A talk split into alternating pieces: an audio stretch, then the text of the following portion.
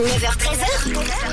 Pause café avec Jade. sur rouge. Bienvenue sur Rouge, nous sommes jeudi et le jeudi on rigole, on rigole à plein poumon et c'est avec vous, enfin toi Véronique plutôt, Véronique Elamli, bonjour. Moi, j'aime beaucoup quand on me vous voit. Oui, j'avais envie de vous voyez, je me suis dit allez, aujourd'hui c'est le jour.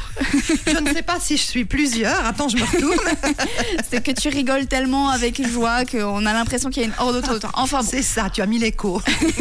Véronique, tu es là pour nous faire rire car tu donnes des cours de yoga du rire finalement. Eh oui, eh Et oui. puis, si vous qui nous écoutez depuis quelques semaines, vous vous dites tiens, mais moi j'aimerais bien euh, donner ça aux gens, est-ce qu'il existe des formations de yoga du rire Oh, mais oui, il existe des formations d'animateurs de yoga du rire, des formations de professeurs aussi.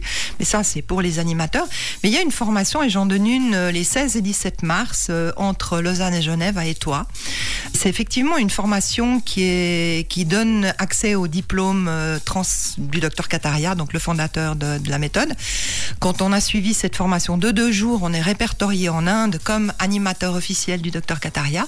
Et on peut aller, on peut aller partout. On peut ouvrir un club de rire, on peut venir à Rouge FM, mais on peut aussi euh, aller dans les écoles, on peut aller dans les EMS, on peut travailler pour les proches aidants, on peut travailler pour euh, les associations de malades, on peut même aller dans les prisons s'il y a des gens qui ont des, des voilà des gens qui sont directeurs de prison et qui ont envie d'amener ça. Il y a des, tests qui ont été vraiment concluants euh, dans les établissements pénitentiaires.